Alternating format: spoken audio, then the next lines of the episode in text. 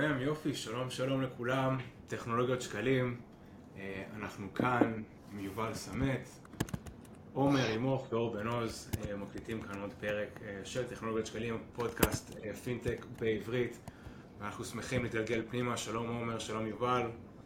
שלום. איזה כיף שאנחנו, שאנחנו פה שלושתנו, מרגיש, מרגיש שיש הרבה הרבה הרבה מה, מה לתת היום והרבה מה לפרוק היום.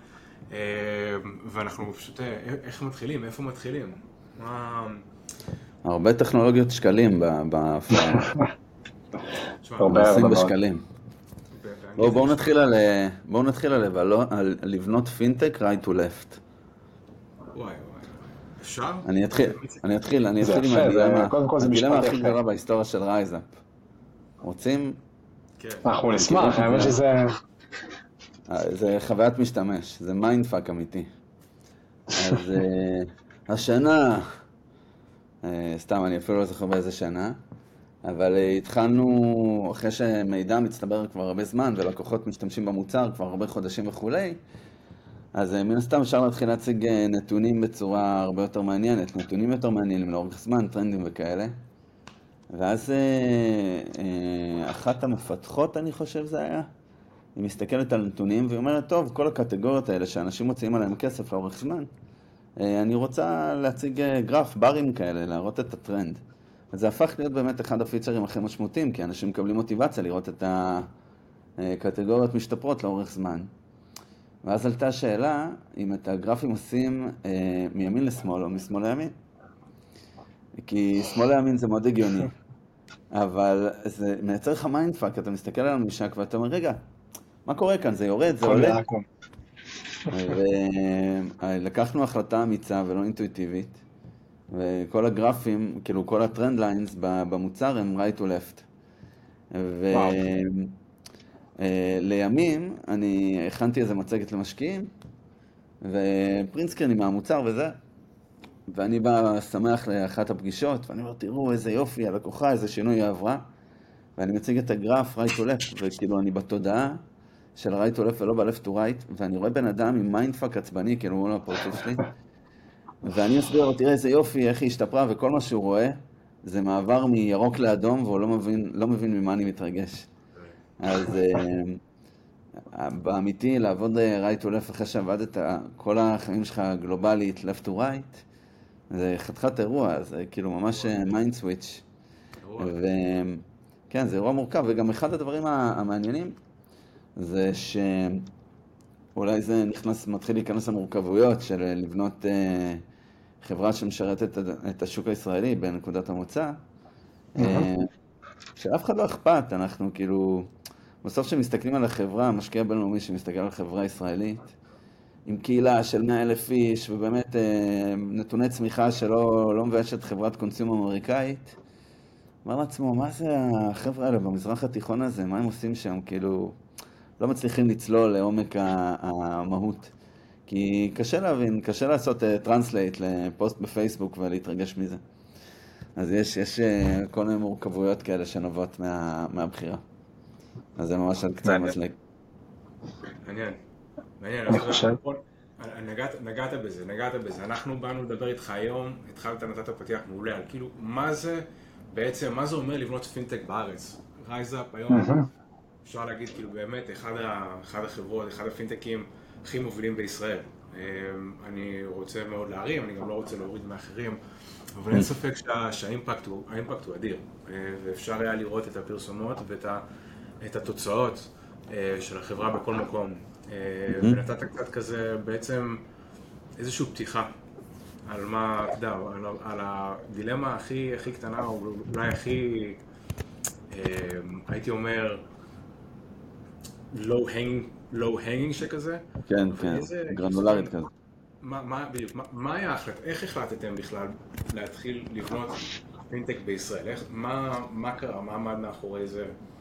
אז אמ, אני חושב שהיו אה, שתי סיבות עיקריות. דבר ראשון, שתמרה, יפתח ואני אה, התחלנו לחשוב על אה, איזו חברה אנחנו עומדים לבנות ומה אנחנו עומדים לפתור. היה לנו ברור שזה עומד להיות בישראל. אה, כי כולנו הגענו לתוך החוויה הזאת עם רצון מאוד מאוד חזק, אה, רצון ציוני, אולי אה, עכשיו זה אפילו מקבל איזה דאבל קליק, אתם יודעים, עם כל מה שקורה היום בישראל, עם הרצון לשפר את החברה בישראל, ועם נרטיב מאוד חזק של מציון תצא תורה. אני קראתי את מדינת היהודים של הרצל הרבה פעמים, וכל אחד מאיתנו הגיע לרגע הזה עם הרצון באמת לעשות כאן משהו משמעותי. ו... אז זה היה רצון אחד, אמ, ואני לא חושב שהיינו מצליחים בכלל להניע, אה, לעשות את הגיוס הראשון, לרתום משקיעים וכולי, אם אה, לא הייתי חווה הצלחה מאוד אינטנסיבית עם קלרנה בשווקים קטנים לפני. אז אם אתם מסתכלים על קלרנה של 2016, אה, שעזבתי שם, החברה בזמנו הייתה מניבה חצי מיליארד דולר revenue בשוודיה בלבד. השוק השוודי לא רחוק מישראל ב-GDP, אותו סדר גודל של אוכלוסייה, וכשאתה מאוד מצליח ב-unit economics של שוק קטן, אז אתה אה, יכול גם להצליח ב-unit economics של שוק גדול.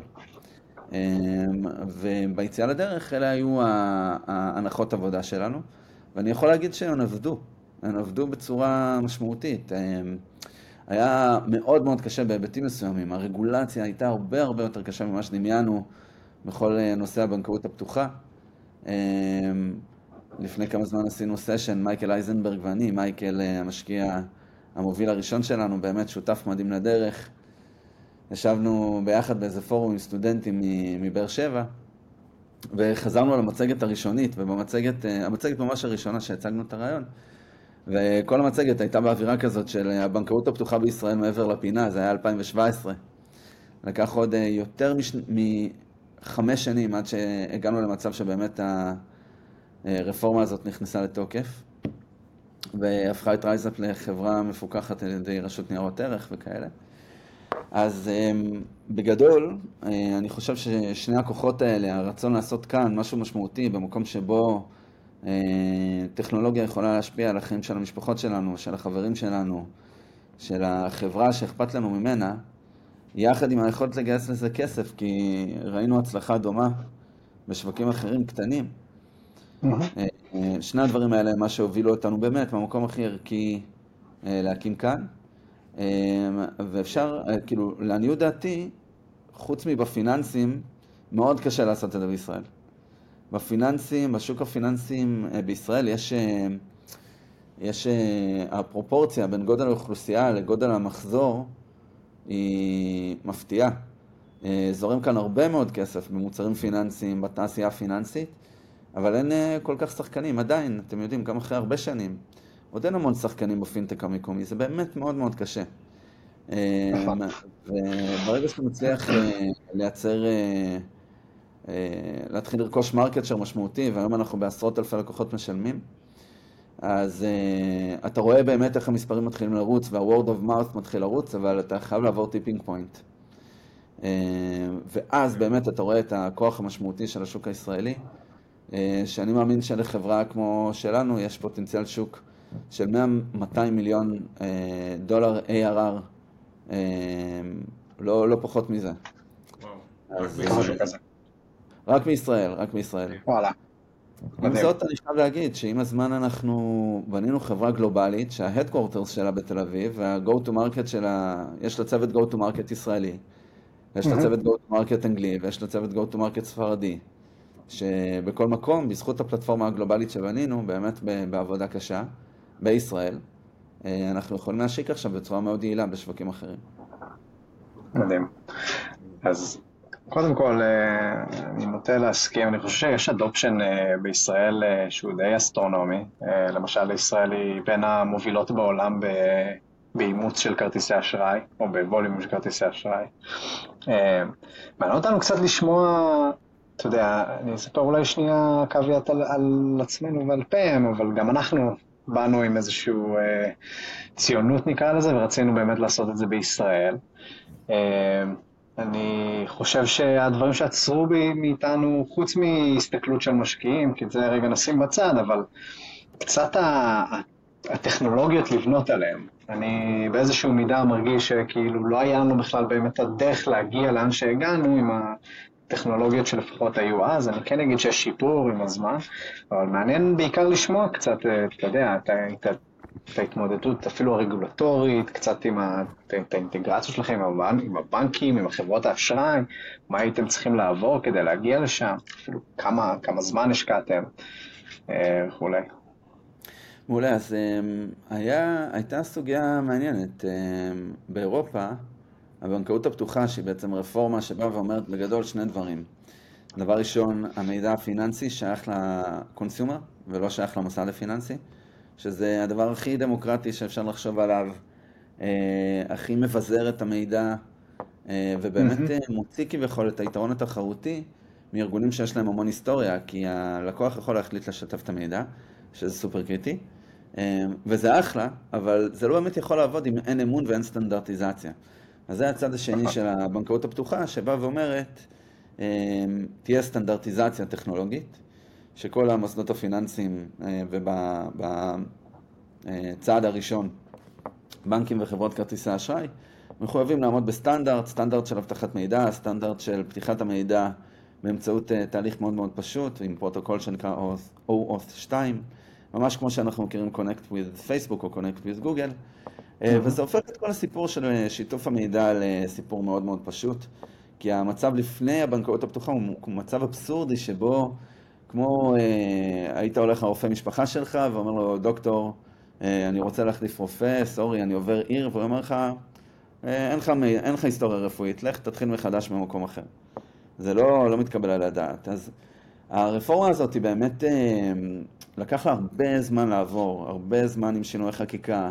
הרבה זמן בישראל עם אה, ההחלפה התכופה של הממשלות. אה, ואנחנו, מבחינת הקשיים, היינו צריכים להיות מאוד מעורבים בחקיקה, מאוד מעורבים בלובי, מאוד מעורבים בכנסת. יצא לי להסביר לכמה וכמה פורומים איפה הכפתור של האינטרנט. אה, באמת כדי לגרום לרפורמה לעבור. עד אז אנחנו עבדנו ב-screen scraping, והיה מאוד מאוד מאוד קשה מבחינת אמון, כי... היינו צריכים לגרום לאנשים לתת לנו את שם המשתמש והסיסמה לחשבון הבנק, ובאמת להראות שאנחנו רואים, להראות שאנחנו רואים לזה, ושיש לנו סטנדרטים גבוהים של אבטחת מידע ולתת בנו אמון, ועוד לא היינו במצב שרשות ניירות ערך נתנה לנו רישיון כמו שהיום. היום אני שחקן מורשה עם ISO, בתור תקן אבטחת מידע, אחרי שכבר ראו אותנו בטלוויזיה עם ארז טל. זה לוקח הרבה זמן וכסף לבנות כזאת רמה של אמון, וזה כמעט קסם שהצלחנו להגיע לעשרות אלפי לקוחות עוד לפני הבנקאות הפתוחה. העניין הוא שבאירופה הבנקאות הפתוחה היא קיימת כבר מ-2018, משהו כזה, ובאמת אתה לא צריך להשתמש בכל מיני טכנולוגיות כמו screen scraping, זאת אומרת באמצעות mm-hmm. שם המשתמש והסיסמה של הלקוח להוריד את המידע מאתר הבנק, שזה דבר שבנק ישראל אמר לנו, רוח התקופה, אה, עלינו, רוצו עם זה קדימה, עד שתהיה חקיקה, ובאמת קיבלנו מעמד מיוחד בחוק בעקבות זה. אמ, אני ציפיתי שבאירופה, גם מתוך הניסיון שלי בזמנו בקלרנה, זה כבר יהיה בשל וכבר יהיה קל. אז אני יכול להגיד שמבחינת אה, הרגולציה באמת הרבה יותר קל. תוך כמה שבועות אתה יכול להתחיל לפעול תחת רישיון של שחקן אחר. אמ, אבל מבחינת איכות המידע, קטגוריזציה של מידע וכולי, אמ, השוק האירופאי ממש לא במצב מאוד מתקדם. מה שמצאנו את עצמנו עושים זה לקחת את ה-machine learning שלנו מהשוק הישראלי, לעשות לו התאמות באמצעות מנועי חיפוש מקומיים בשפה מקומית ו- ChatGPT, ואנחנו עושים performance הרבה יותר טוב out of the box עם המודלים שלנו בישראל באירופה. אז uh, מאז זה יצא מתוק, in a sense, כן. אבל uh, זה היה מאוד קשה, מאוד מאוד קשה. איפה אתה מכיר uh, חברת סטארט-אפ עוד ב-seed stage, שסוחרת לוביסטים כדי uh, לוודא שהחקיקה עוברת? בפידבק. בדיוק. אהלן וסהלן, כן. וזה היה מורכב מהבחינה הזאת, וגם כשהכל בעברית, אתה לא מקבל שום דבר בחינם. אפילו ברמה הכי, הכי ספציפית, אינטרקום, אה, הכלי שבו אנחנו משתמשים כדי לנהל שיחות עם לקוחות, כל חוויית הלקוח, כל ה-AI של אינטרקום הוא לא רלוונטי לעברית. אמ, כאילו, גם בתוך זה אתה מצביע כאילו על כל מיני אתגרים, כל מיני אתגרים של, שאתה יודע, של בנייה בישראל, ונזכר כאילו במציאות, אה, יצא לי גם לבנות בעבר, כאילו, אתה יודע, דרך rewire, אז בעצם יש פה שני דברים, איפה עוד, איזה עוד מדינות נותנות לך גישה לממשלה גישה לרגולטור, זאת אומרת ככה, בדלת פתוחה. אני מניח שכאילו, אתה יודע, באזורים שונים יש את היזמים, כאילו, זאת אומרת, במדינות שונות בעולם יש את היזמים המקומיים שבהם יש, יש להם את הלובי שלהם, זאת אומרת, אני מניח שלוקח קצת יותר זמן כדי להגיע לרמה כזאת של פתיחות, של מערכות יחסים, של הבנה של השוק. והדבר השני, שכאילו, אתה יודע, תוך כדי, כאילו, מה שיפה אני חושב, כאילו, ברייזאפ, שהמשכתם לעבוד, המשכתם לעבוד, המשכתם לעבוד, יום אחד אתם באים, יש לכם בסיס לקוחות, מה שנקרא, כאילו, נכס אדיר. שאתם יכולים לפתוח עם הנכס הזה, לבוא לשווקים חדשים, להגיד, היי, תשמע, אתם בעצם, אתם לא הלקוח הראשון שלנו, אתם לקוח מספר 150 אלף. אה, וככה נכון. כאילו להעתיק את ה... זאת אומרת, בניתם את הנכסים, אז אולי גם בתוך אולי תנאי מעבדה האלה הטובים של לעבוד בתוך אה, שוק, אה, שוק מקומי שאתם מכירים אותו, יש כאילו איזשהו מכפיל כוח כזה שאולי לא קיים אה, לשחקנים בשווקים גדולים יותר, שאולי מתפזרים, אה, שיש יותר תחרות, זה גם אה, מעניין. כן, כן, זו נקודה מעניינת, אני חושב שגם אסטרטגית היא נקודה שיכולה להיות מאוד רלוונטית. אה, אני חושב שסקייפ הצליחו לעבוד בצורה מאוד יפה בשווקים קטנים, בתור אסטרטגיה, ובשווקים שבאמת היה בהם אה, word of mouth משמעותי, אה, וככה הם הצליחו להגיע לדומיננטיות גלובלית. אז אה, יש יתרונות מאוד משמעותיים בלעבוד בשוק קטן ומקומי. אני יכול להגיד אבל שבשוק הישראלי, אתה יודע עד כמה, באמיתי באמיתי זה מאוד תלוי על הרגולטור שאתה נופל עליו. רשות ניירות ערך היו מדהימים בתהליך. רגולטורים אחרים, האמת שגם בנק ישראל היו מאוד נאותים לשתף פעולה וכולי. אה, לא תמיד ספרו אותנו באותה, באותה מידה, אבל באמת היה שם רצון טוב, רצון לעשות סטנדרטיזציה, באמת לפתוח את המידע הבנקאי. אה, אבל לא כל הרגולטורים אה, עושים לך חיים קלים, ובישראל מדברים על זה הרבה, יש פרגמנטציה של רגולציה. אתה מציע מוצר אחד, פתאום אתה רוצה להציע מוצר משלים, זה בכלל רגולטור אחר, ואתה צריך לבנות את מערכת היחסים מאפס. לעומת הרגולציה בשוודיה, שיש לך רצף רגולטורי, יש לך מנהל תיק, והוא איתך דרך כל ההתפתחות שלך כחברה. אה, קלרנה בזמנו היינו נותן אה, שירותי אשראי, והפכנו להיות בנק, והיה לנו ממש אותו רצ... רצף עם אותו רגולטור, לא היית צריך לבסס את מערכת היחסים מחדש. ובסיטואציה כזאת, אה, יש יתרון משמעותי באמת לשווקים שהרגולציה מוסדרת, ואתה לא צריך לחטט רגליים בין הרבה שחקנים שונים, שגם הרבה פעמים יש להם אינטרסים מנוגדים שאתה בכלל לא מודע אליהם, כי הם מונעים אחד מהשני להתקדם. כן, אז זה, זה יכול להיות קשה. אמ, אני כן יכול להגיד שבאמת אה, ברגע שאתה, אתם יודעים, הדבר הכי קשה בטיפינג פוינט זה שאתה, אין לך מושג מתי היא תגיע, וכשיגיע אתה לא בטוח שזה מה שאתה חווה. כאילו פתאום אתה מרגיש שאת נכון. השוק מושך אותך קדימה ואנחנו ממש שם. יש דברים שהם לא מוסברים, המדדים משתפרים ואתה לאו דווקא אומר, הנה, יש קוזיישן, אה, עשיתי X וקיבלתי Y. אמ, למרות שתכף זו נקודה מאוד מאוד מעניינת. אמ, עד כמה אתה חייב להיות על זה מבחינת אינסטרומנטציה של דאטה, עד כמה אתה צריך להיות מדויק בשוק קטן. אמ, וברגע שאתה עובר את הטיפינג פוינט והדברים נהיים יותר קלים, אז אתה באמת יכול, כמו שאמרת, לקחת את ההצלחה הזאת לשווקים אחרים.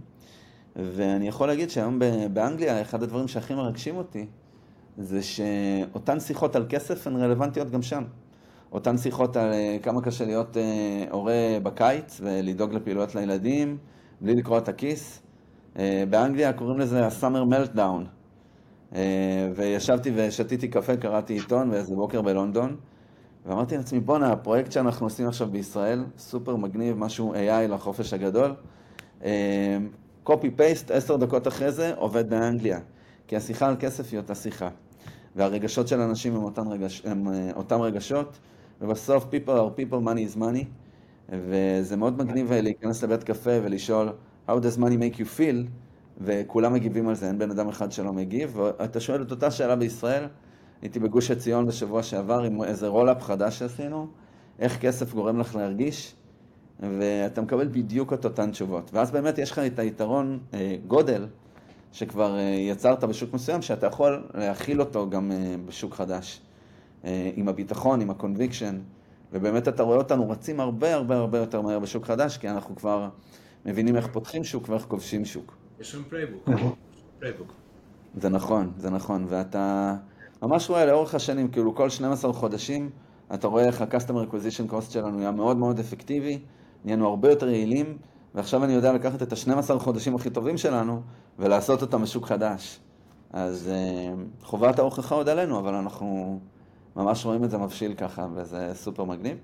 אני יכול להגיד אבל שגם אם אתה בוחר לפתוח חברה, להקים חברה בשוק הישראלי, לפתור בעיה ישראלית, אתה חייב, חייב, חייב לשים את העין שלך כל הזמן על מה קורה גלובלית, וגם כדאי לך להיות גלובלי כמה שיותר מהר, לצאת החוצה כמה שיותר מהר, לא בגלל שאני חושב שהשוק הישראלי הוא שוק בטא, הוא שוק בטא נורא.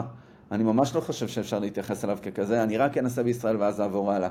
אם אתה עושה את השוק הישראלי, או עושה את השוק הישראלי, חשוב שזה יהיה משהו עם פוטנציאל משמעותי שיכול להיות כאן business אמיתי, sustainable, VC-Backed. אה, ברגע אבל שאתה מקים, אה, פותח את החברה בשווקים אחרים, אז האיזון החוזר, אני לא יודע איך אתם חוויתם את זה, אולי תגידו גם, האיזון החוזר אה, משווקים אחרים, פתאום הוא מכריח אותך להיות שם סופר תחרותי, וזה גורם לך להיות הרבה יותר תחרותי גם בשוק המקור שלך. אז אני ממש רואה אותנו כל הזמן מחדדים, רגע, מה המהות? מה היתרון התחרותי שלנו מול מונזו? מונזו, עם כל הכבוד לכל השחקנים המקומיים, זה שחקן הרבה יותר אגרסיבי, בנק דיגיטלי באנגליה. יש לו גם הצלחה הרבה יותר משמעותית, הוא מוכח הרבה יותר.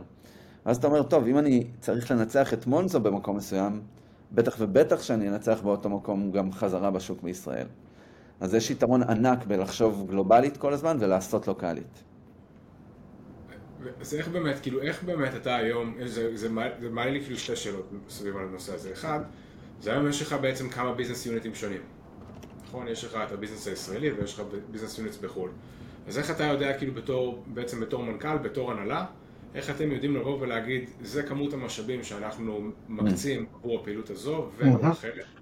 זאת שאלה מספר אחת. ושאלה שנייה שיש לי, רייזאפ ישראל, התשתית, התשתית של המוצר, הלכתם, התחברתם, אני מנחש, כאילו לבנקים, והתחברתם לכרטיסי אשראי ישראכרט, אלה לא תשתיות פיננסיות שעובדות כאילו באירופה. אז איך גם, גם כאילו, זאת אומרת, שאתה אומר ליזמים לבוא עכשיו לבנות, כאילו, אתה יודע, בטא בישראל, אבל עם מחשבה קדימה, איך אתה מנהל את ה-resources האלה, את המשאבים האלה, בפיתוח של התשתית הטכנולוגית בישראל לעומת אה, שאר המדינות? אז אני אתחיל דווקא מהסוף. אה, אני יכול להגיד שהארכיטקטורה שלנו, ממש הטכנולוגיה, נבנתה עם פרספקטיבה גלובלית in mind. אה, האופן שבו הארכיטקטורה בנויה, היא, ידענו שנתחבר למקורות מידע שונים. left to right, לא right to left, נכון? כן, יש, יש מקומות כמובן שצריך לעשות התאמות, כן? אבל בסוף parsing זה parsing, זה לא משנה, זה יודע לקבל שפות שונות. דווקא הבנייה של ה interface זה קצת מורכב. אבל גם ככה פינטק בסוף זה עסק שיש בו תמיד תמיד היבטים לוקאליים, consumer expectation בכל שוק נכון. נפרד. גם בעסק של כרטיסי אשראי, אני בטוח אומר שגם לך יש אין ספור סיפורים על התאמות לוקאליות, כי כן, כל שוק אה, חווה את זה קצת אחרת. אה, נכון. אני כן יכול להגיד שהבנקאות הפתוחה היא מבוססת על אותו סטנדרט, סטנדרט ברלין, שבעצם מגדיר את ה-resources, ממש איך המידע בנוי באותה צורה. הפרוטוקולים, אה, אבטחת המידע, החיבור למקורות המידע וכולי, מתבצע בצורה דומה. ומבחינתנו חיבור למקור מידע חדש הוא איזי פיזי, הייתי אומר. מה גם שבאירופה יש אגרגטורים שאתה מתחבר נכון. אליהם, כמו טרולר או אחרים, שממש מפשטים לך את התהליך. אז מבחינה טכנולוגית אנחנו בנינו ממש ממש טוב, והעלות היא יחסית אה, מרג'ינלית. אני כן יכול להגיד שבחרנו באירופה להשיק עם mobile אה, native, אה, ובישראל אנחנו עם browser. וכאן באמת היה מאמץ יחסית משמעותי להקים, לבנות אפליקציית mobile native בפעם הראשונה. אנחנו משיקים אותה קודם כל באירופה, ואז משיקים אותה בישראל.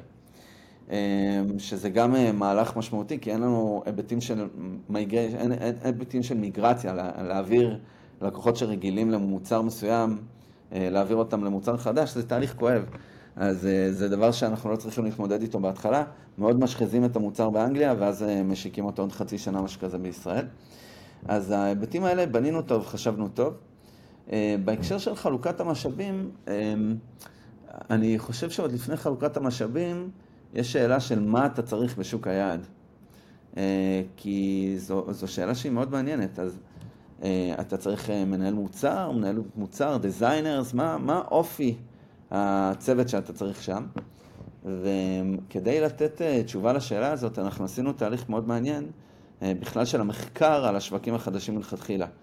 היה לנו ברור שאנחנו רוצים להשאיר את כל ה... את הצוותים המוצריים, אנחנו רוצים להשאיר אותם בתל אביב, כאן אנחנו יודעים לגייס את ה talent, כאן אנחנו יודעים גם לייצר סינרגיה בין סקוואדים שונים שעובדים בסופו של דבר לאותה פלטפורמה, אבל היינו צריכים להבין איך לחדור לשווקים חדשים. עכשיו, אנחנו הפכנו להיות מאוד community driven, יש לנו קהילה מאוד חזקה, שממש מושכת את המוצר קדימה, מסבירה לנו מה צריך לבנות, איך צריך לבנות, נותנת לנו פידבק מהיר ומדהים ומאוד מדויק. וכשהתחלנו לנתח את השווקים החדשים, נעזרנו ביועץ מדהים שלנו שקוראים לו גד אלון. הבן אדם פרופסור לשיטות מדידה והוא חוקר scale. זה, זה מה שהוא מומחה בו, זה סופר מגניב. ואז הוא העביר אותנו מסע של מחקר בשוק הישראלי, מה בעצם ה-root causes שמאפשרות לנו למכור כאן מנויים לשירות שנותן לך financial well-being. ואז עשינו אנליזה כזאת, הגענו לאיזה 80 root causes, ואז הלכנו וצמצמנו, צמצמנו, צמצמנו, צמצמנו, והגענו לחמש. Word of mouth, כמות ה-communities בפייסבוק, ה-prevalence של וואטסאפ, האם יש מוצרים שנמכרים בחוגי בית, הבשלות של הבנקאות הפתוחה, קהילתיות בכלל. ואז היה מאוד מאוד מאוד ברור שאנחנו צריכים לגייס מנהלי קהילות מקומיים, כדי שקודם יקימו את הקהילה ואנחנו נשיק מוצר לתוך הקהילה. עכשיו, גם את זה לא הצלחנו לדייק עד הסוף. לקח לנו כמה סייקלים להבין איזה סוג של אנשים, אבל כן הייתה לנו חברה ששאבנו ממנה השראה באיך להשיק שווקים חדשים, וזה WeWork. כי WeWork, מה שהם עשו בצורה מדהימה, זה להקים אה, growth teams. בעצם כל site חדש ש-WeWork הקימה, היא שלחה בין שניים לשלושה אנשים, תמיד אה, Community Manager, הרבה פעמים Content Manager ותמיד Sales Manager. ובעצם לפני שהיו מקימים site של WeWork, בכל שוק חדש, או אפילו באותה עיר site חדש, אותם חבר'ה היו מגיעים למקום ועושים מלא מלא מלא מיטאפים. כל מיני מיטאפים שכבר התקיימו בעיר, ואז את המיטאפים הם היו מכניסים לתוך ה-WeWork ברגע שהיו משיקים את ה-WeWork. ומה ש RiseUp עושה זה מאוד דומה, וגם בישראל אנחנו התחלנו עם חוגי בית במקור. עשינו מאות חוגי בית. מדהים. אז אמרנו לעצמנו, אוקיי, אנחנו צריכים לשמר את הדרך הזאת. אה, כשאנחנו מגיעים לשוק חדש, אנחנו צריכים לפגוש אנשים face to face, והיום אה, אם תסתובבו בלונדון, תוכלו ליפול על בית קפה שאנחנו נמצאים בו, ועשינו מה שנקרא coffee take over.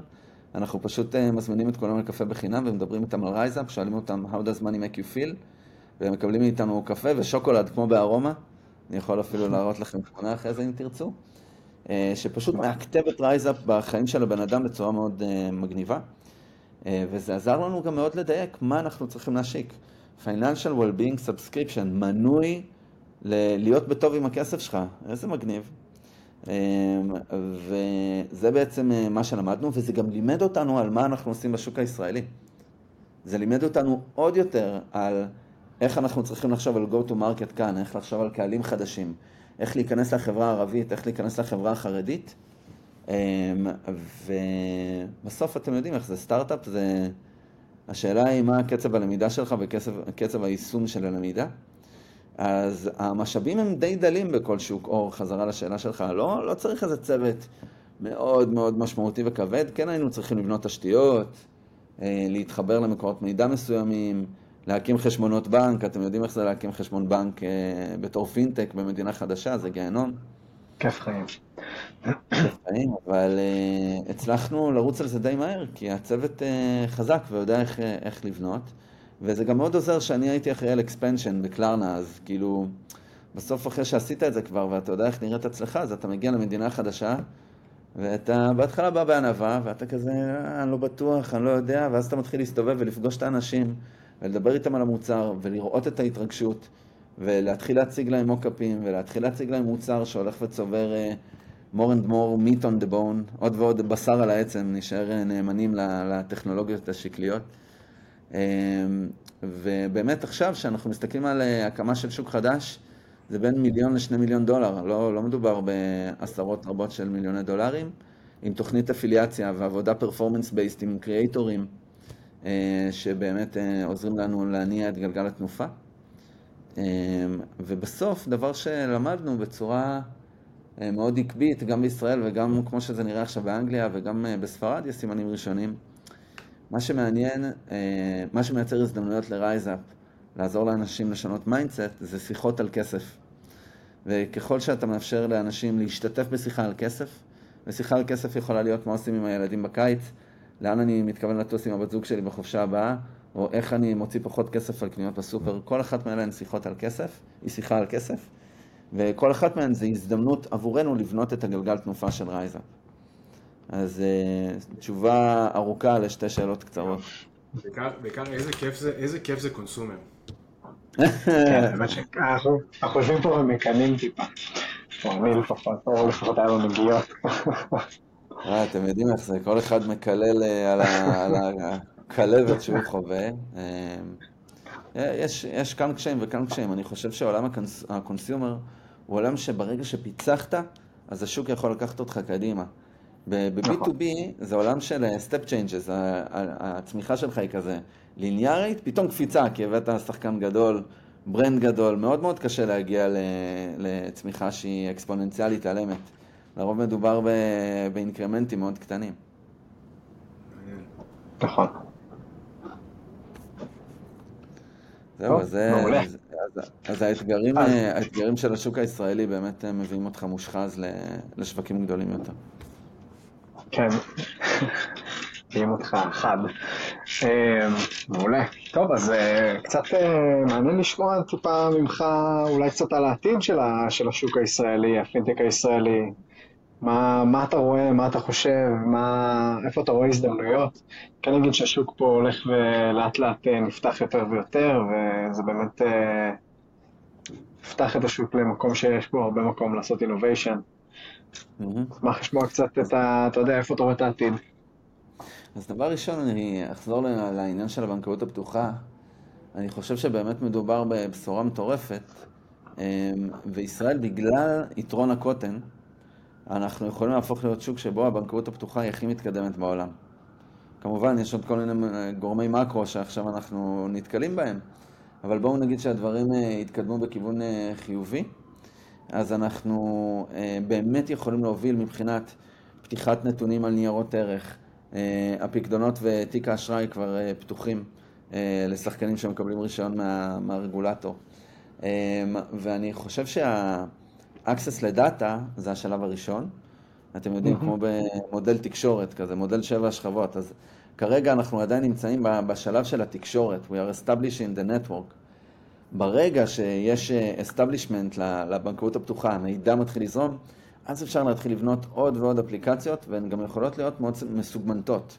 אשראי לעסקים קטנים, אמ, ניהול אה, אה, פשוט יותר של אה, תיק ניירות הערך שלך, כל מיני מוצרים היברידיים שהיום אנחנו אפילו לא, לא חושבים עליהם, כי הם תמיד נראו קשים מבחינת ה... אה, הגישה למידע, כי הגישה למידע תמיד הייתה יתרון משמעותי של, אה, של המוסדות הפיננסיים הקיימים. העובדה שדירוג אשראי הופך להיות יותר ויותר עניין בישראל. אני מאוד מאמין שדאטה שאפשר לאסוף בצורה אה, אוטומטית הוא המפתח לחדשנות. וככל שהדאטה יהיה זמין יותר וסטנדרטי, וסטנדרטי יותר, עם דרך פשוטה יותר ויותר להתחבר, אז אנחנו באמת נראה שינויים אה, מרחיקי לכת. אני חושב שכל השינוי עכשיו בעולם הסליקה, והעובדה ששוק הסליקה המקומי הופך להיות יותר אטרקטיבי עבור אה, שחקנים בינלאומיים, שה bread and butter שלהם זה סליקה. אני, אני מאוד מאוד אשמח לראות את Stripe, לדוגמה, אה, סולקת בישראל, ובעצם מאפשרת לנו גישה לפלטפורמה כי תהיה מהות עסקית לקיום של החברה בישראל. ניתן דוגמה מ Klarna, ב Klarna היה לנו מרכז פיתוח לתפארת, באמת, של עשרות אנשים שפעל בצורה מאוד יפה וייצר ערך מאוד יפה אה, ל Klarna, אבל הוא נסגר לפני כמה שנים טובות, אה, כי פשוט לא הייתה פעילות מסחרית בישראל. ברגע שיש פעילות מסחרית של אה, חברה גלובלית כאן, ויש גם מרכז פיתוח כאן, אז זה משנה לחלוטין את המומנטום שנוצר גם מבחינת החברה. ואני אטפל בכוונה ל Stripe בתור שחקן, כי אני חושב שהוא מאוד מעניין. אה, וגם Klarna, אגב, אה, רלוונטי. ברגע שיאפשרו לאותם שחקנים לסלוק כאן עבור שחקנים מקומיים, עם אה, אישות מקומית, בלי לשלם 4% דמי סליקה בינלאומיים, אז אנחנו ניתקל בסיטואציה שבה אני בתור שחקן קטן, אני, אני יכול כאילו להגיד מניסיון אישי, שוק סליקת התשלומים לחברות טכנולוגיות עבור השוק הישראלי הוא לא פחות מגיהנום. באמת. כאילו, don't get me started, בוא, בוא נגיד ככה.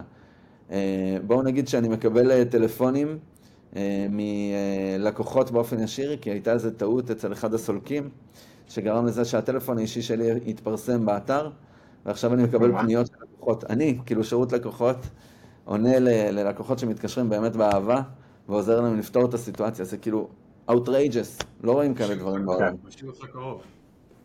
זה משהו. ו- ואני הייתי רוצה לראות את השחקנים הבינלאומיים מגיעים, ובאמת מאפשרים לנו בתור סטארט-אפים שפועלים כאן, להתחבר ל-API אחד, ויאללה, בואו בוא נפתח את, ה- את השוק לכל העולם. אה, וזה לא משהו שאתה יכול ליהנות ממנו היום כאן, ואותם שחקנים, ברגע שהם ייכנסו לכאן, אז הם יוכלו ליהנות מהגישה לבנקאות הפתוחה, שהיא באמת מאוד מתקדמת. ואז אתה יכול לתאר אה, אה, מצב שבו השוק הופך להיות סופר תחרותי ומעניין. במקומות שבאמת בהם קשה לבנקים להצטיין, כי באמת הבנקים, נגיד בכל מה שקשור בבנקאות דיגיטלית בישראל, אני יודע שרבולוט מתכוונים להשיק כאן, מאוד קשה להביא בשורה בישראל. בסך הכל הבנקאות הדיגיטלית לא רעה, פלוס. יש דברים, כן, יש דברים מבאסים שצריך להתקשר אליהם לבנק, אבל מדובר בבנקאות בסדר. ואז מאוד מאוד קשה להראות יתרון תחרותי בפיצ'ר כזה או אחר. אבל ברגע שאתה מתחיל לדבר על דברים מורכבים יותר, על גישה לדאטה, תובנות שהן יותר משמעותיות, מוצרים מורכבים יותר, בלק רוק פתאום יוכלו להשיק בצורה יותר משמעותית כאן, ולשתף פעולה עם שחקנים בינלאומיים. אם אתם מסתכלים נגיד על לקוח של TransferWise, של Wise, היום באירופה, ואתה מכיר בטח טוב את העולם הזה, אור.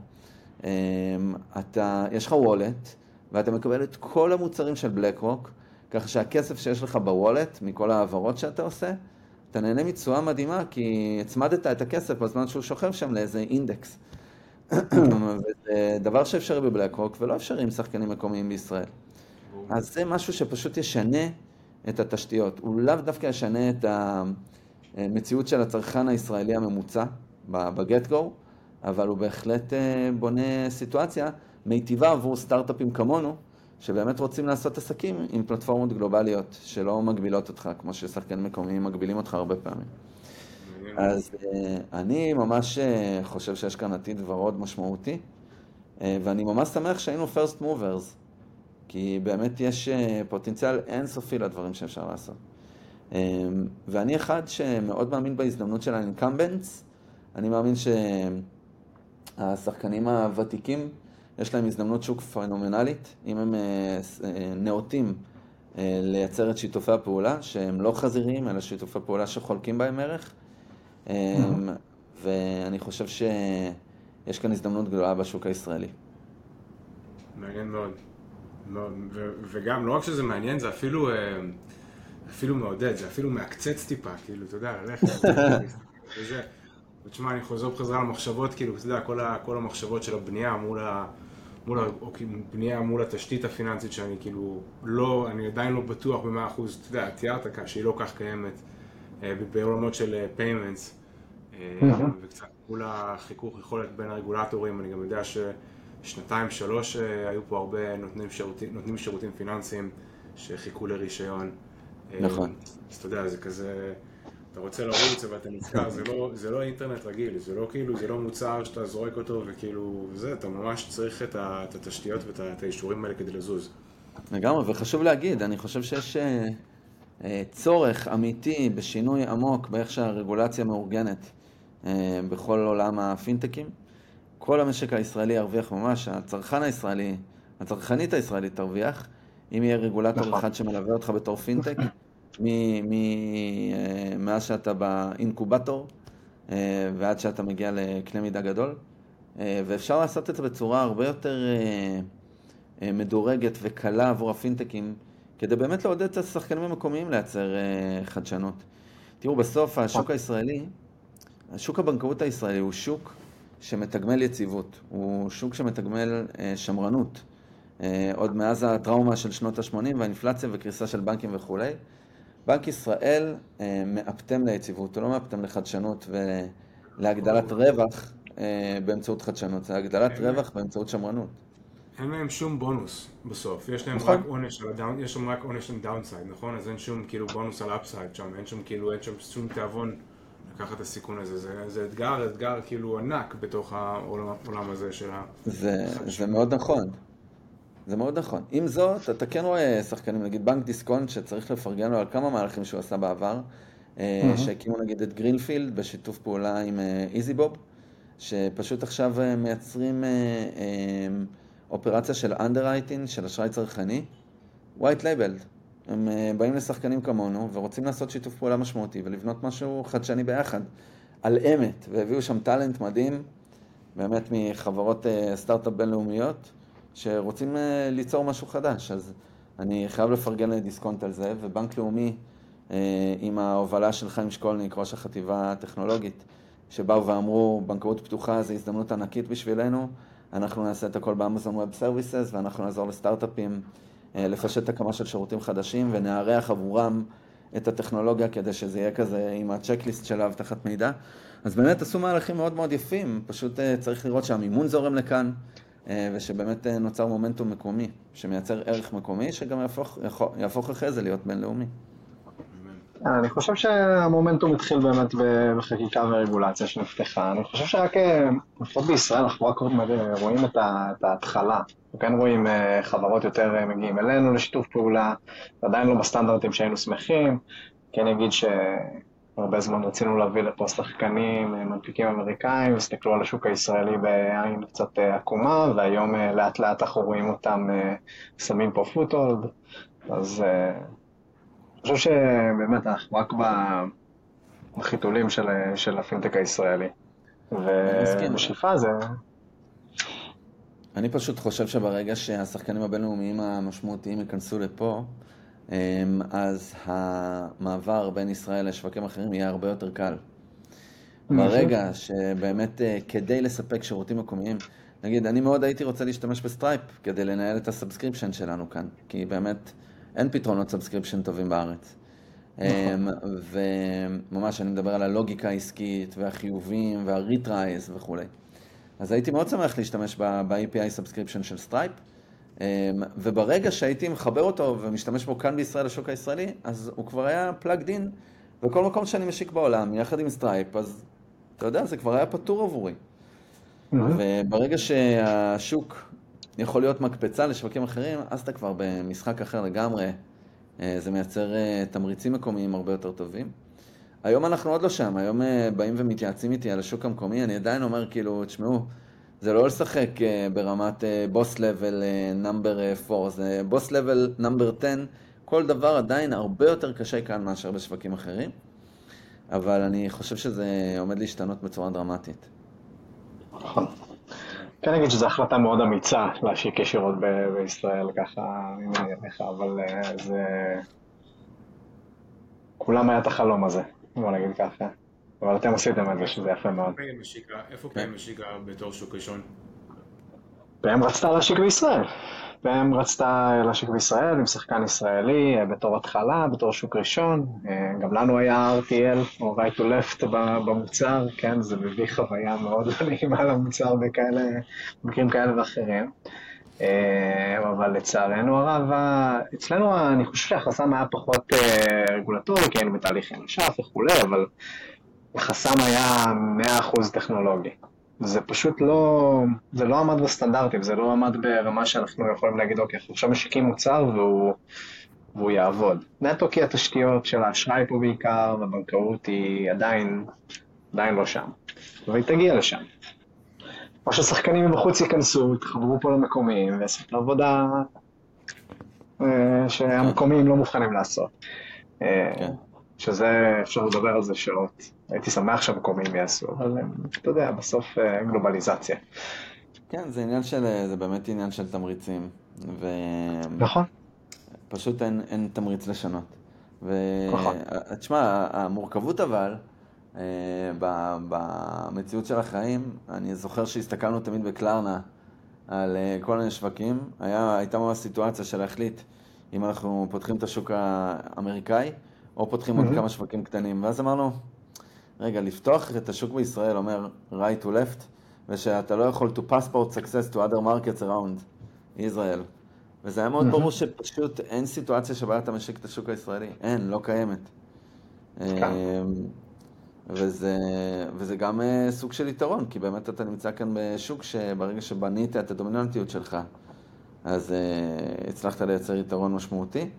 אמ, אז בגלל זה עדיין, אני חושב שאתה חייב, חייב, חייב לחשוב גלובלית מהרגע הראשון, ואמיתית להיות מחויב להשיק שווקים אחרים ברגע הראשון שאתה יכול, והארגון שלך מסוגל לספוג את זה, ולא שנייה אחת אחרי. נכון. מעניין מאוד. אה, תשמעו, אני מרגיש ש... תשמע, וואלה, היה מאוד מאוד מעניין. מאוד מאוד מעניין. אה, ואתה יודע, אני חושב, אני מרגיש שהיינו צריכים, כי היינו יכולים להמשיך את השיחה הזאת אה, שעות, כמו שנאמר. We are at time. אבל תשמע, קודם כל, תודה. גם על, גם על הפתיחות וגם על ה... כאילו, מעבר לכל, גם על, ה, גם על האימפקט. אתה יודע, מעבר לכל בתכלס, גם על מה שבניתם וגם על מה, ש, מה שעתיד לבוא. ממה ששיתפת, ממה ששיתפת פה. ממש תודה לכם. ממש, ממש כיף. אמ, תודה על ההזדמנות לדבר על זה. אנחנו נשמח... שמחים תמיד. נשמח תמיד. ברור. מה עוד, אה, ככה מילות סיכום, משהו אחרון ככה, אתה יודע, ליזמים, לאנשי טכנולוגיית השקלים, לקהילה שלנו, שנבנה, מה, מה אתה מציע, מה אתה ממליץ? אני, נראה לי במסר, במסר אה, על התקופה, אני לונג על ישראל. אני מאוד מאמין בחברה הישראלית, בעם בישראל, אה, ואני חושב שיש לנו עוד המון, we are only getting started, יש לנו המון דברים מאוד חיוביים להוציא מכאן לעולם, אה, ואני מאוד מקווה שנתעסק בזה, ולא נתעסק בדברים שהם פחות...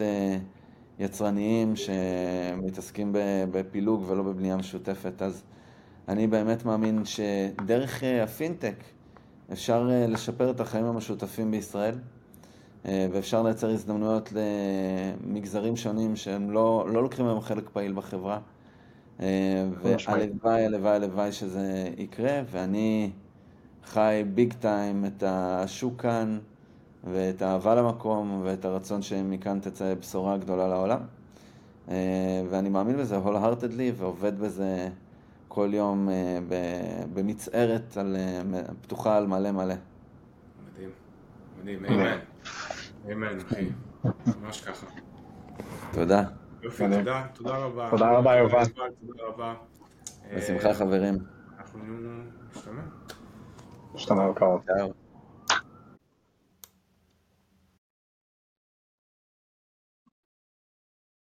הוא הלך. למה? מה?